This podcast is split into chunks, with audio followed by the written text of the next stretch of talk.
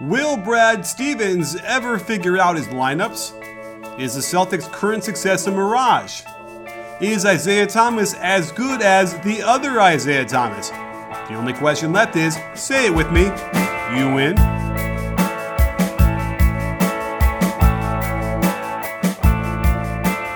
Hey, sports fans, Coach Nick here, and welcome to the B Ball Breakdown Podcast. Today, I'm pleased to bring on the show Larry Russell, who is the host of the podcast Celtics Beat and executive producer of CLNS Radio. Larry, thank you for coming on the show today. We're going to break down some Celtics, I imagine. Thankfully, we are going to be breaking down the Celtics. I hope. Uh, well, it's a little bit rough because they on, on, when we're recording this, they had just lost the opening of a four-game road trip to the lowly Kings without without Demarcus Cousins. Um, you know, is this is this something like an anomaly? Or are you worried? You're going to be releasing this tomorrow. Uh, I think you can operate under the assumption I, they play Portland tonight, which I know Portland doesn't have the best record, but they that's just not the best matchup for the Celtics, no matter how well or, or how poorly the Celtics are playing, because two good guards, mm-hmm. Toronto. You just you can go right after Isaiah Thomas if you have a good backcourt. Portland, no matter of much their as they have struggled this year, the Blazers aren't a good matchup. So if they Celtics end up do winning today, it's like, oh my God, wow. He, so I don't know if you got a chance to listen to uh, my show on Sunday. When I my show Sunday, it was on the cusp of their game against the Clippers, which they ended up winning to push their winning streak to seven games. So uh, in, going into that game, they were on a six-game winning streak. But as I said on the show, like I was gearing up for this, coach. I mean, I figure they they they had a regression to the means in them. They were not really playing overtly well in that six game winning streak. And if you look at their point differential, it still isn't that high. They were winning a lot of these games by just two or three possessions.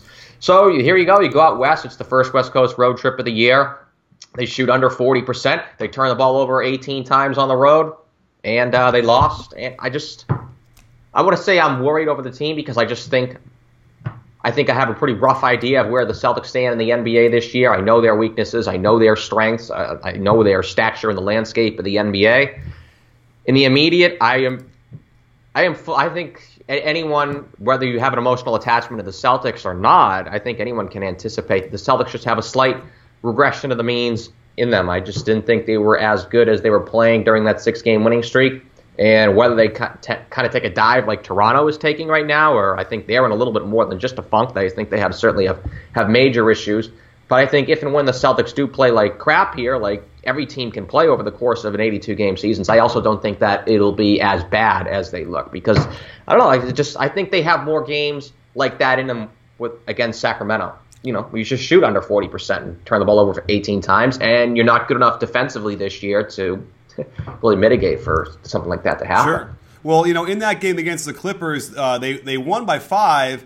Uh, and they ended up taking 52 threes. They made a ton of three. They had home cooking.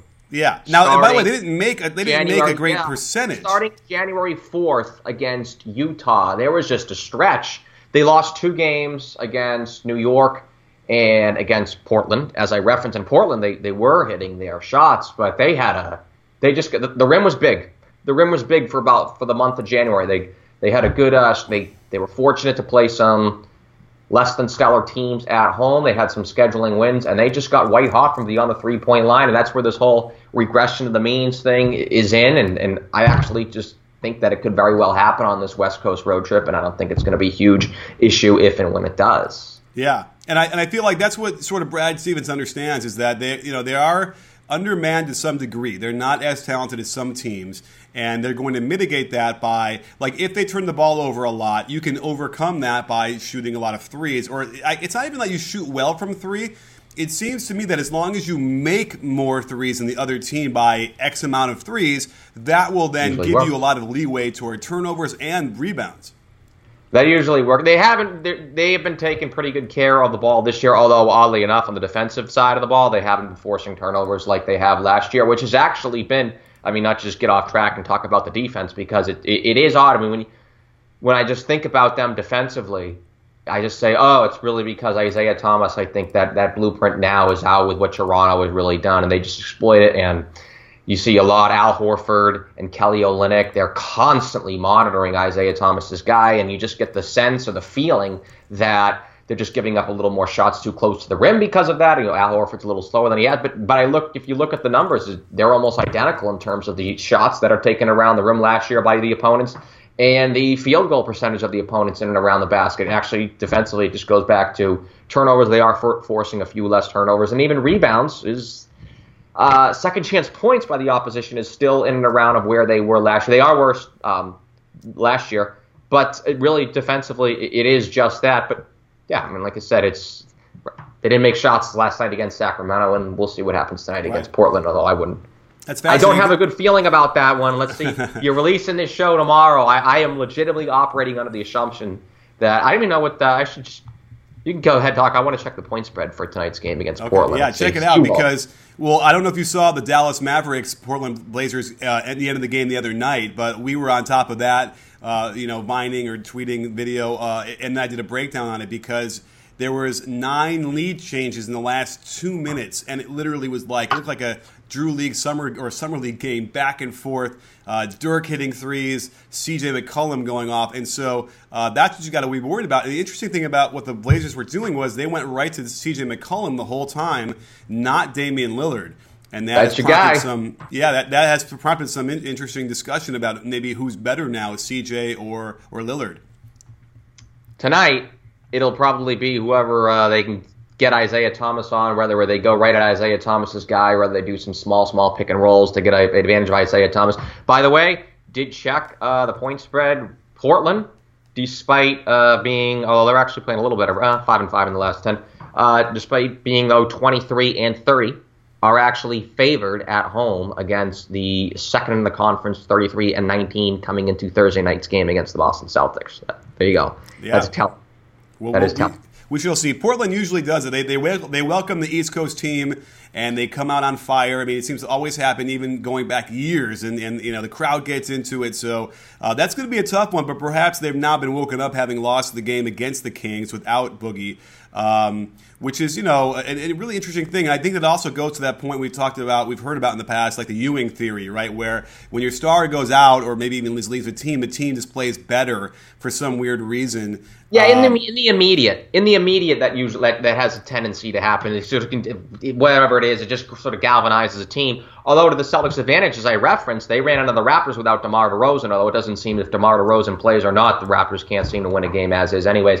And then of course they played the uh, Clippers without Chris Paul on Super Bowl Sunday, a game that I don't think anybody watched outside of diehard Celtics fans in Boston to see Paul Pierce's return because there was another sporting event later that night that was going to take about six hours of people's time. Uh, I know you watched it eventually on replay. Uh, so, I will admit, uh, yeah. even though I'm completely against the NFL and think it'll be it'll be extinct in 20 years, I did end up going to a party. You'll I did playing end up flag watching, football. I watched the end. I mean, I kind of had one eye on it while I was schmoozing, but then I did see the end, and uh, you know, it certainly was the most what the probably the most dramatic uh, World, uh, Super Bowl we've ever seen ever, right? World Series. Well, they've actually whatever. been saying that about uh, the NFL. I mean, I I've been have to really get off off off course here and off, off track here, but you know, when I was growing up, it, the Super Bowls used to be, you know, I'm, I'm sounding old. That's what happens when you turn 30, uh, coach. But when I was growing up, uh, the Super Bowls were like Bills, Cowboys, and and 49ers, Chargers, and they were a joke. The Super Bowl was the NFC Championship game. But then for like the last like 15 years, all of a sudden, every single time we ask, it's, uh, oh, is this the best Super Bowl ever? I mean, the Rams, the Patriots beat the Rams. Is it the best Super Bowl ever? Or Elway beats Brett Favre. Is that the best Super Bowl ever? So Malcolm Butler's interception at the one is that the best Super Bowl ever? Uh, so uh, yeah. I haven't had enough time. I was just I'm just content with the outcome. I didn't have enough time to really dive in if that were not the best Super Bowl ever because I've been thinking too much about the Celtics and thinking about too much about my appearance with you. Right. Make sure. yeah. Then, that's good. Then you don't have to think about how much how often the Patriots cheat, right? Oh, anyhow, um, not cheating. You're not trying. That's right. So and anyway, I, by the way, I'm speaking out of my butt. I have no idea what this all that stuff. Aside from the Deflate Gate, I don't know anything else about you know video and whatever they talked about. But and um, justify them. Love to dig out my Machiavelli book right there uh, in uh, my bookshelf.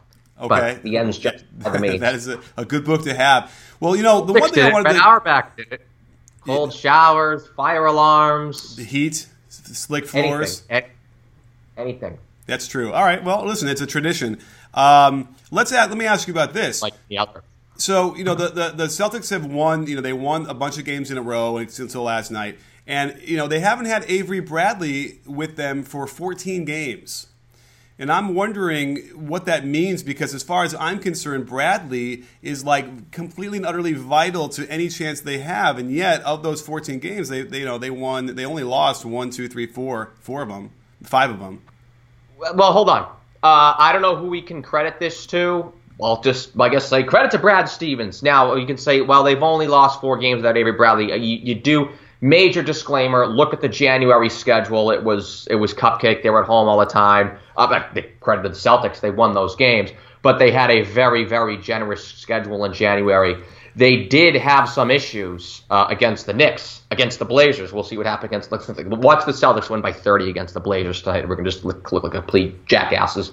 Um, but they lost to the Knicks and they lost to the Blazers, and Avery Bradley would have made a huge difference in those games because it was Rose who killed them again. Rose killed them on Christmas Day as well. That has been a trend for the Celtics this year, is guard play against the Celtics and two good guards against the Celtics has really been more of an issue than other teams say big men. You would think the Celtics would have trouble against teams with really good big men. They have gotten killed in the glass in these games, but it's really been the guard play. If you have a couple guards that are really just going off against Celtics, that's that's what's really been hurting them. But uh, with Bradley or any of these injuries that the Celtics have, and going back to what I was just about ready to say before I started rambling on, is Brad Stevens. So Marcus Smart missed some time a few times last year. Jae Crowder, there was a stre- long stretch, and not long, I don't know, it was about two weeks, I think, and then, of course, now Bradley has been out a couple weeks, and it looks like he's going to miss some a, a, lot of time, and, and they as he should. And you cannot mess with Achilles injuries at all, as I, I even I even as I know. But with Brad Stevens or whatever the Celtics do, uh, they they handle injuries pretty well. And there is sometimes a little bit of an acclimation process. I go back to when they first lost Marcus Smart last year. I remember they went down to Atlanta one night and they just got smashed by 30 points on TNT and they were able to weather the storm. Jae Crowder, I remember they went an offer for the week. They ended up losing to Toronto, Indiana, and Cleveland, all in pretty uncompetitive games. And Paul George, DeMar DeRozan, and Kevin Durant scored 30 plus against Jae Crowder less Celtics teams. But then the Celtics ended up kind of weathering the storm without Crowder, and they ended up really reestablishing themselves. Uh, they won a game at Golden State April 1st. A lot of people remember that at the end of the 54 game winning streak. And now Bradley, they got off to kind of they were looking a little sketchy there in the middle of January without Avery Bradley, but they've been pretty good at getting acclimated without even Al Horford actually when they were missing Horford sometime at some times last uh, earlier this year. The one instance where they didn't handle injury too well was Isaiah Thomas, but I don't think he really missed the. I think he missed like five, five or six games, although he actually missed a few games. I think back in 2015, they handled that pretty well.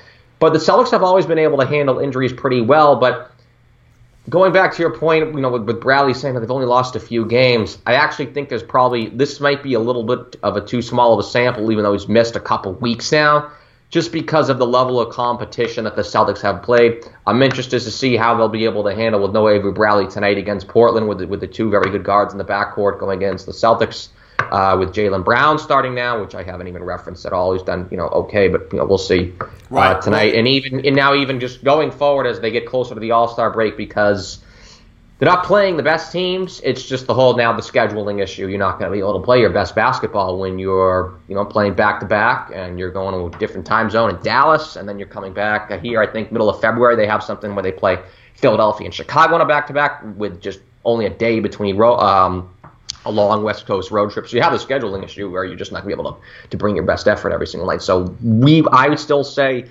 uh, that the the book has yet to be written on the Celtics in terms of how they'll look without Avery Bradley. Fair enough. Well, you know, I, I fired up the on-off numbers, curious to see what it's like uh, and his impact on the court uh, has been all year long, and I'm kind of shocked that he is actually the defensive rating, negative, right? A negative net rating, like barely a negative 0.1. But that's a far cry from guys like Jae Crowder, who are plus 8.4 when, when they're out there. Uh, Amir Johnson is plus 6. Marcus Smart is plus 4.9. Al Horford 4.7. So that is very strange to me. Even Isaiah Thomas now is. Hey, Isaiah's, yeah, uh, that's Isaiah. It's.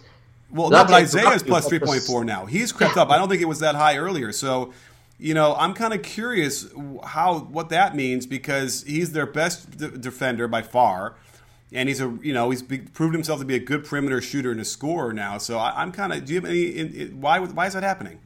I, I, was ready to say this is where I needed you because the whole thing with the Celtics lineups this year has actually been something in which I'm not going to lie. It's just you just sort of it leads you to overanalyzing. There's plenty of just goofy lineups, and I don't know if it just goes back to Brad Stevens. He's still experimenting with lineups here on was it was it February 9th? I don't even know what the day. He's still yeah, it is. It's February 9th. He's still experimenting with the lineups on February 9th. Last night against the Kings, beginning of the fourth quarter, key point of the game, the Kings were up by three. They ended up pushing it to nine. Then the Celtics ended up cutting it back to six. But key point of the game, I thought, was uh, when the Kings really started to you know take the lead and they ended up just blowing Boston out at the end of the game. But he plays a lineup that he hasn't played together all year. Plays a five man unit he hasn't played together all year, and it seems like he's doing that almost every other night. And even at the end of games, while he won't trot out a brand new five man unit. Uh, at the at the end of a game, he's constantly lineup experimenting. So in terms of just you know who works what lineup, that's still that is still the one mystery of the 2017 Celtics this campaign. Yeah, and you can see it in, in, when you look at even the last like seven games in the, the streak, and you look at the five man lineups. Uh, you know, he's not playing any of these lineups more than like five minutes at a game. Yeah, he's he's and he did it last year too. Oh, I'm sorry. He the, the starters got ten minutes until.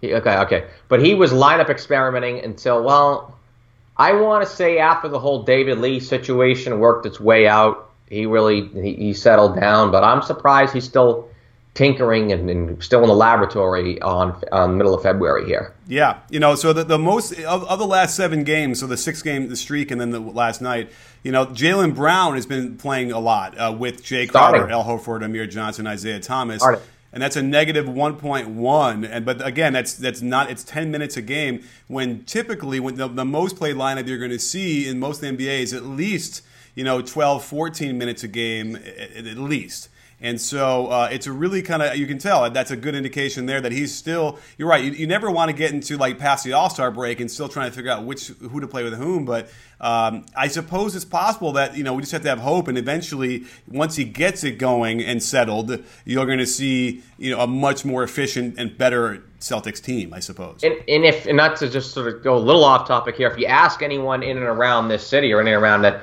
that follows the team, they would say that Brad Stevens has handled Jaylen Brown pretty well and just in terms of how he's bringing him along. So I don't know I don't know what if there's anything behind with maybe some front office influence in that. I mean, it's not about I guess, you know, every last tenth of a point as in every single game as, as some observers may want to be but I'm just I just threw completely that out something like that out there. Yeah, I mean to give you an example, you know the uh, the Wizards, the top five, uh, the lineup that they run uh, the most gets 20 minutes a game together. You know, they played 905 minutes for four, over 45 games. You know, in the Celtics, the most played lineup that appears when I'm looking at the top lineups is 12 minutes. You know, that has that's been, I think, one of the primary storylines of the season, and but, still yeah. something that I don't think anybody has an answer for, except for if people who have direct connections to the organization or are in the organization. Right. You know, it's interesting. I mean, you know, when you're coaching, it's very interesting. And and you measure, and you, you know, you master, you master the X's and O's, and you know how to communicate. Those are all the things that you know are learnable. But eventually, like, there's no real clear cut method to deciding which guys to play with whom, right? You get to study the numbers and eventually it kind of bears itself out, or maybe you get a gut feeling about it too. But that's got to be the single most uh, difficult decision that these coaches have to make for the most part. Um, and I would like to, I, I, would imagine that some of these guys would even say, you know, I would play better if we could kind of get more chemistry going on the same, on the court together. Um, and there's no question that uh, they must be looking at this. I mean, when I did the, the breakdown with Olynyk, in saying that Olynyk should be playing more with Horford, it was bizarre because right after that they started they doing did. it and it started working. It really was well. very interesting too because I also noticed you made some suggestions to Golden State about running some offensive sets, and then I think I believe the very next night they did that right at the beginning of the game. I just it was very bizarre, wasn't yes, it? That that is well that that is bizarre, I, I suppose, uh, and, and, excitingly bizarre. Well to, and well, to be fair, also with Olynyk, he was coming back from a shoulder injury, and he was being slowly and slowly worked back in. And then Tyler Zeller also went out with a sickness and was out for like three weeks. But that's um, okay. The less Zeller plays, the better, right? Yeah, although he's actually well, I don't want to say he's played well. He's played just with a little more intensity than he was doing in November and December. Well, that's um, what's so funny because when I watched him in the beginning of the year, he was so bad. Oh, right. And I'm like, what happened to the guy that was so good in college and had all these skills?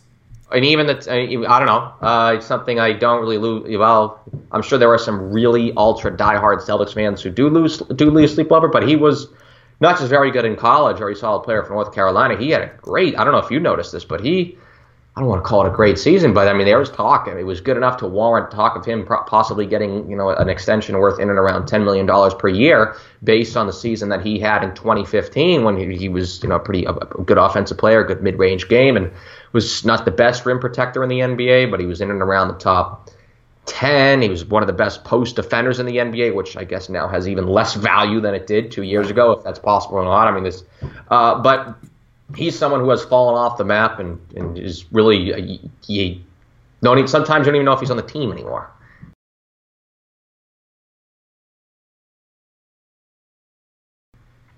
Well, let's talk a little bit about uh, another subject that I noticed on ESPN that came up, and I think it's a subject both near and dear What's to that? both of our hearts.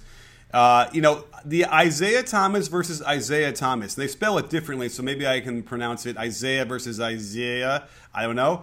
But um, the, original, the, original, Isaiah Thomas. Yeah, there you go. That's the easier one. Um, and I remember when I first did the, the when, when, Isaiah first popped up on my radar, and I did the first like big you know viral video we ever had was you know Isaiah versus Kyrie after their rookie years, and I actually had to put like Kings guard Isaiah Thomas because nobody knew who I would be talking about otherwise. However, it's changed since then.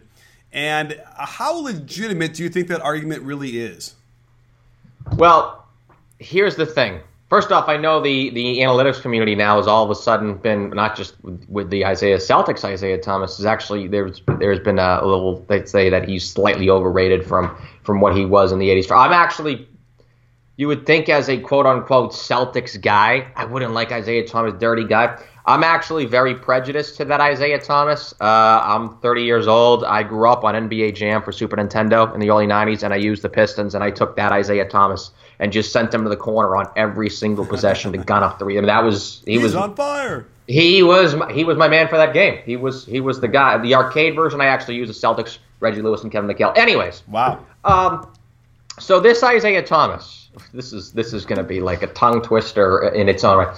The Celtics Isaiah Thomas, ESPN's real plus minus has him actually sort of what I think like the 14th, 15th, something like any between 14 to 17 in the NBA. And Marcus Smart is I think right behind him because this Isaiah Thomas is just is the numbers say it. There's real. I think he's dead last. He, I think he is dead last in the NBA in defensive real plus minus. The numbers say it. And then of course when you watch it, I mean it, the, the numbers don't lie. In this case, he really is that bad defensively, but offensively, he's for me, and I just did a documentary, which I know you know about it because you narrated it, uh, called the Paul Pierce, the best pure scorer in Celtics history.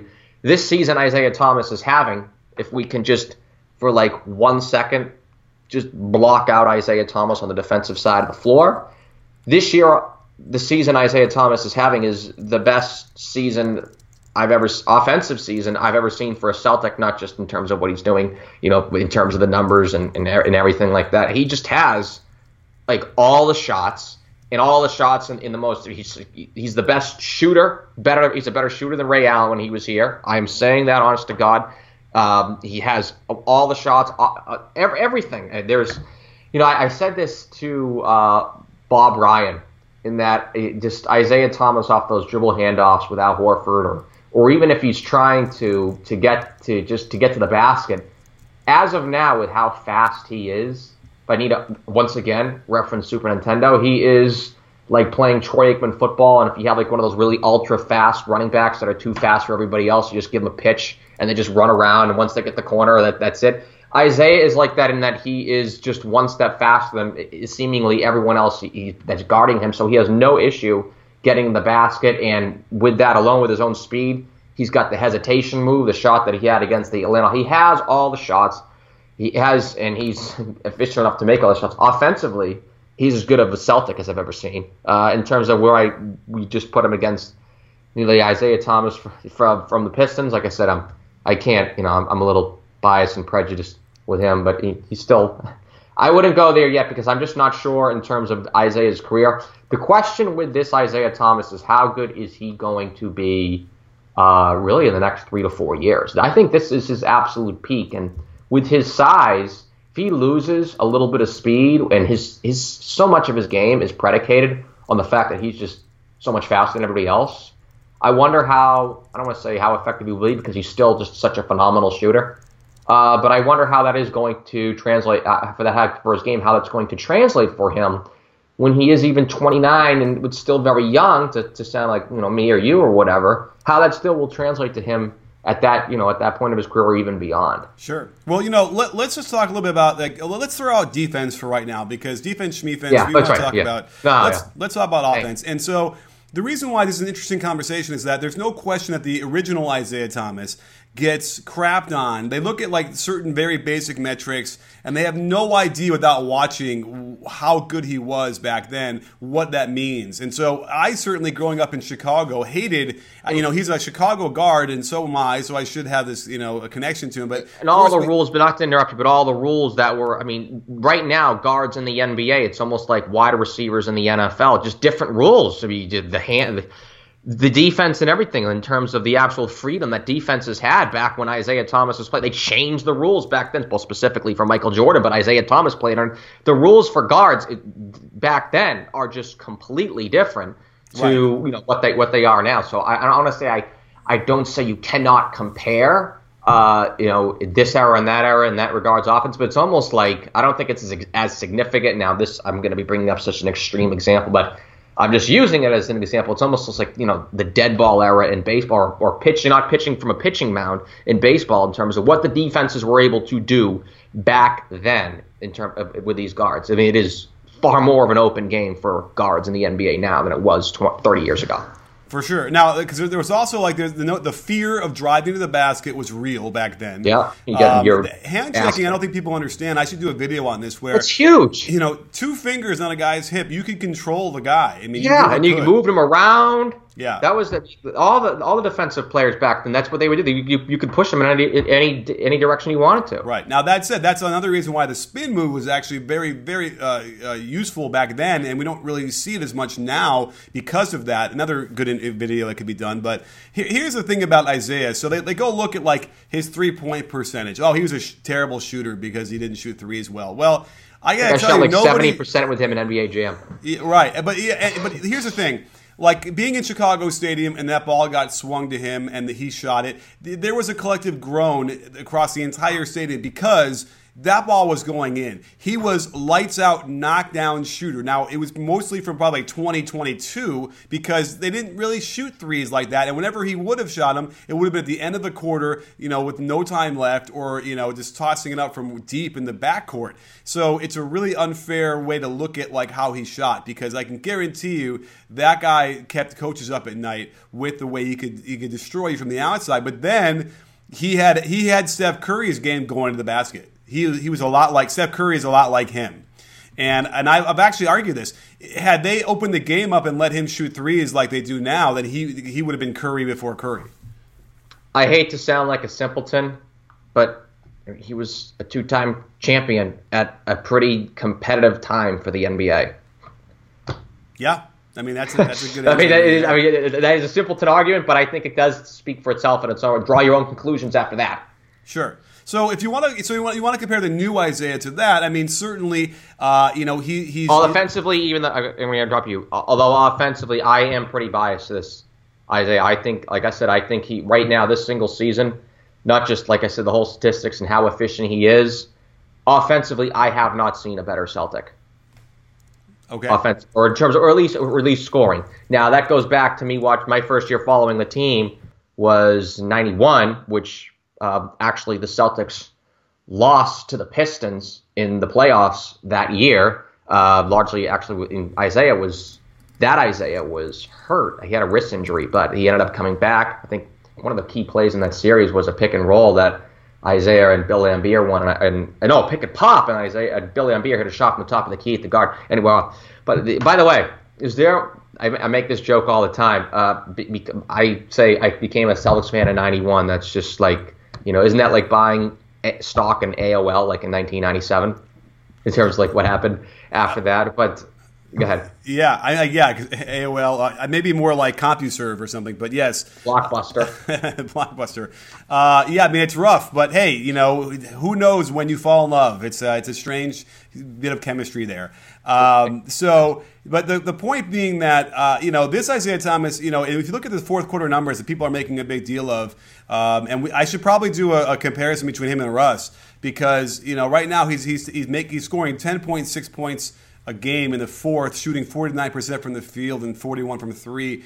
And I think what's even more impressive with that is that he's actually kept up his assists uh, from as well. To, you know, he doesn't get decision making is is great. He doesn't go down. Decision making is incredible. That's and, also one thing. I'm go ahead. I'm and, very good at interrupting. As, uh, as hey, uh, listen, all the time. Guest. Um, oh, what are you the guest? I, the host of the show, right? And so, but, yeah, you know, but but the point being that everybody knows it's going to go to him. Their offense doesn't get very clever in the fourth quarter down the stretch. It literally will be handed to him and like either set him a screen or to spread and give him room. And that's actually probably what's the most impressive about this is that night after night after night, he continues to do this, even though teams know that he's going to do it, and even though he's so much shorter than everybody else. Uh, it, it's still that's that's what's astounding this year. But that is where actually, and this is what was, that sort of goes back to what I was even saying at the beginning and what I said on last week's Celtics beat was that's why I think that there could be a regression to the means in them, right? It's just sort of just the fact that they keep winning all these close games. And you brought up a very good point about their offense being more and more predictable now. And I think one of the reasons as to why, and I, and I I want to. I made a note to bring this up on Celtics Beat this Sunday. Is I, I love Al Horford and I actually still love what he's doing for the team offensively, but he's he's even becoming a little less versatile than what he was even in November. I can't believe how. Maybe maybe I'm wrong. I actually have not looked at the statistics on this. You can maybe look at their points per possession, but it seems like he has almost like no low post or offense out of the low block anymore. Any post offense. Beginning of the year, they they were able to dump the ball out. There was a game in which Isaiah Thomas did not play against the Orlando Magic, and the Celtics killed them, and it was all based on really Horford. You know, they get the ball to Horford in a low block. He could uh, draw a double team, and he could find someone cutting. He could pass the ball to the open guy. He could pass the ball to the guy who passes it to the open guy himself, and they were able to get a ton of offense out of that. I'm interested to see where the Celtics go now. They've lost that dimension because I don't know what it is. All of a sudden, Horford can't do that out of the low block anymore. And I think now this is a little more of a funk, and teams aren't doubling Horford in the low post like they were. And if they're not doubling him, then he's less of effective as a passer. So that actually, as I just said, I think that goes a little back to the regression of the means. There was a game you mentioned, Russ. There was a game Isaiah and Russ were having this huge shootout in the fourth quarter, and it was at the end of December. I know you. I remember because we I talked about this game with you. And Isaiah uh, kicked the ball a few times in the fourth quarter, and that's just going to happen. The ball's just going to bounce sometimes the wrong way, and you keep playing these close games. Right now, the Celtics uh, have been very fortunate in some of these, and there are, I think, going to be instances where, God forbid, the ball doesn't bounce the wrong way, and then all of a sudden. Here come the talking heads. Here come the hot takes. Is Isaiah Thomas not that clutch? But he's et cetera, et cetera. So I just think the ball may bounce a few bad ways, and just in that you referenced of what Isaiah has been doing in the fourth quarter because it's something that hasn't been done by the greatest players in the history of the league. And as much as I love Isaiah Thomas, if they can't do that, I guess sometimes they can't too. Fair enough. Now, a quick look at the post ups by Al Horford, and he's averaging Thank four you. a game. Um, and looking at the last several games, you know, he's it hasn't shrunk. It looks like he's been getting at least that many, uh, but he's only average at it in a way that that's yeah, not okay. there it is, and, and you know, I haven't looked at one number there. It's just something that like has just jumped out. And like I said, at the beginning of the year, that was a, a, good chunk of the Celtics offense, it seemed like, was what they were able to do with Horford. It was, I'm going to say they ran the offense through him like Shaq in 2001 or something like that. But that was something that they could utilize. And yeah, like I said, teams just aren't doubling him anymore because it seems like they really don't have to. And I, every, I don't really, there's not been one game at me that sort of jumped out of my head like, wow, you know, get the ball to Al Horford down low. He's just not being able to teams aren't doubling him anymore. If you're not doubling him, like I said, you can't do the Hakeem Olajuwon or Dwight Howard 2009 where he's kicking it, finding a cutter. Like I said, passing it to the guy who passes it to getting a hockey assist. I mean, everything. It's that's something that I don't want to. It's some. It's a slight concern for me because I actually enjoyed. Well, I thought it was good basketball. Of course, it helps the Celtics. Right. Well, you know, you've been talking about Isaiah being the best scorer that you've seen in the Celtics, and that kind of For this year. Um, when for this year. For like if Oh, you run for a this year. Oh, I single thought you- I I, don't know if you time. maybe You compare, say, like maybe. Well, for me, it goes back to 1991. If you want to say, I guess Larry Bird's 1988 season, which is like that incredible like weird season where he had like 29.9 points per game, and I think he averaged like almost eight rebounds and seven assists or something like that. Okay. Uh, But but you're also ignoring the- this is the best I've seen, even and that's including the height of Pierce's career. Like Okay, so so let's talk about the height of Pierce because you know I, I had Oh, the uh. I had the honor of doing the voiceover for your terrific documentary. I had the everyone- honor of just dictating and orders and hurry up, get me, give me that file. Thank you. Everybody should should go watch it. It's over on uh, CLNS Radio's YouTube channel, um, and it's called. What? Give us the title of the, of the video. Paul Pierce, the best pure scorer in Boston Celtics history. That title was effectively made by Bob Ryan, who gave Pierce that title back in 2003 after game one of a 2003 playoff series against the Indiana Pacers. He put that in the Boston Globe the next day, in which Pierce scored 40, 41 points, and he went, I think, 20 for 20 from the free throw line. Pierce played great in that series. They had an upset over the Pacers in the playoffs back in the 03. But so that is a it, it's a something that's built off of what Bob Ryan uh, has said about Pierce in terms of being the best pure scorer. That of course initiated a huge debate in Boston. Well, Larry Bird accepting it, Pierce, but Ryan said no, it's Pierce. Sure.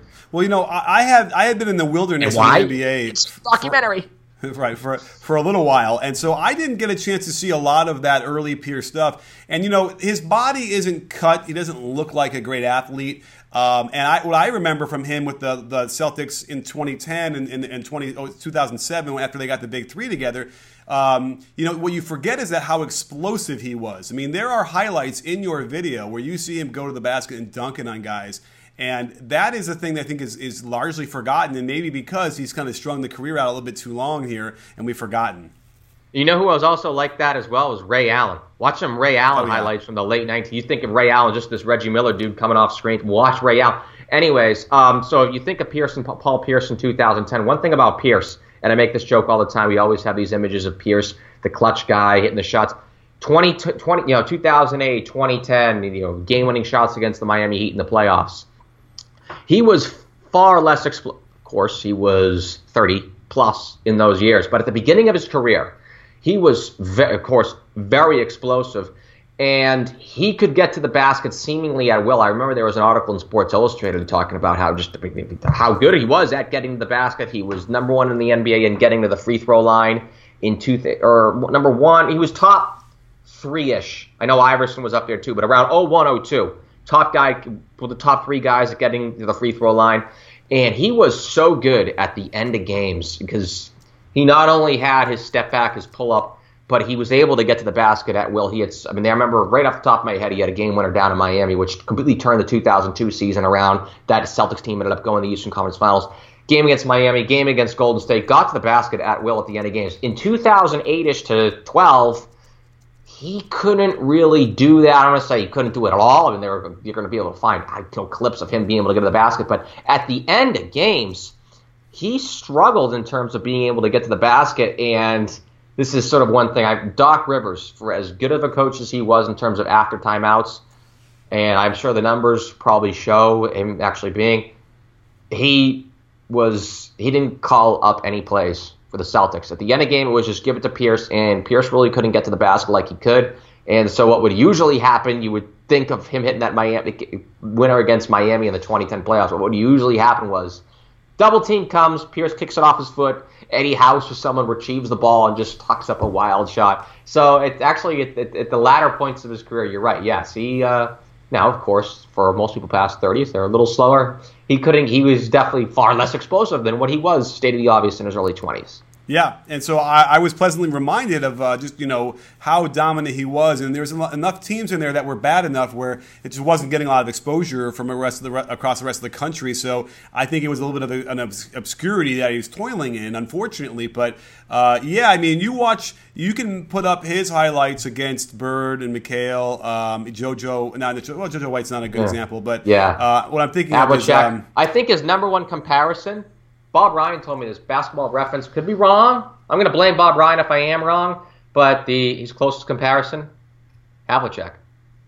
Oh yeah, no, I, can see that. is. I mean, it, different. Havlicek was never as aggressive, I don't think, on offense. No, no, no. I mean, just Pierce was. in, in terms of the numbers of his career. When you know they have that little uh, Oh, score- right, the player scores, yes, it's Havlicek. Yeah. Yeah. And, and by the way, Havlicek, I mean, I think people could argue he was as good as Bird. Um, I mean, I watched those games. Nobody could have played that position that he played better than he did. Like, there were moments where he was just perfect on both sides of the floor, every decision. That doesn't mean he's scoring every time, but just the way he played the game was perfect. Uh, and then I'm also thinking about Tiny. You know, even Tiny, who was a scorer. Ah, you're a tiny guy. You know, that Tiny, he- tiny like Pierce was on some bad Celtics teams. Yeah, and, and he was a scorer, and he certainly is an assist man as well. I mean, just, he was kind of like the Russell Westbrook of his era to some degree, I'd imagine, in terms of his stats. And um, and so, but, you know, there are a lot of really good scorers, you know, in the Celtics history. So, you know, I guess without question, Pierce And has to be. never had a guy who's led the league in scoring. That's the ultimate trivia question. Oh, wow. Which Celtics player led the league in scoring in a single season? The answer is no one. Isn't that Wow. incredible? That is amazing. Although I have to imagine there's got to be a bunch of teams that have that distinction as well, right? Yeah, but it's the Boston Celtics. It Okay. isn't the freaking Charlotte Hornets or whatever. Fair enough. Um, well, you know, this was great, Larry. I, I'm glad you That was come on and- unbelievable. Thank you so and, and much. break some, you know, this is some real Celtic stuff that we were talking about from, you know, real the real dirt here. So uh, I'm glad you can come on and share it with us, and um, you know, let us know how do we keep track of you and, and all your stuff so we can keep following you. Google me, I guess, right? I, that's the one thing I say this all the time is of, of as much fault as society has, we seem to be very good at finding things on the internet. I am on the internet, I guess. I don't know Twitter at CLNS underscore LHR, but, I, but most people, of course, know. Uh, if they do know me, it is, of course, the show Celtics Beat. Uh, Yes. The big every Sunday Every- when you want your your taste of Celtics, get on to iTunes or Stitcher or whatever and check out Celtics. and with Beats. you on the CNS mo- mobile app, right? It's about the name on the front of the jersey, not the name on the back. That's right. We're all part Or of the a teammate. CLNS family right We're now. So of the team. glad to be part of it. And uh, I can't thank you enough for coming on the show. And don't forget, sports fans, at B-Ball Breakdown, we're not a channel, we're a conversation. You win. You Yes. win, Larry? I, I just said I answered before you even answered back at me. That was a yes. We. I don't know. I know French and French and English. Yes. Awesome.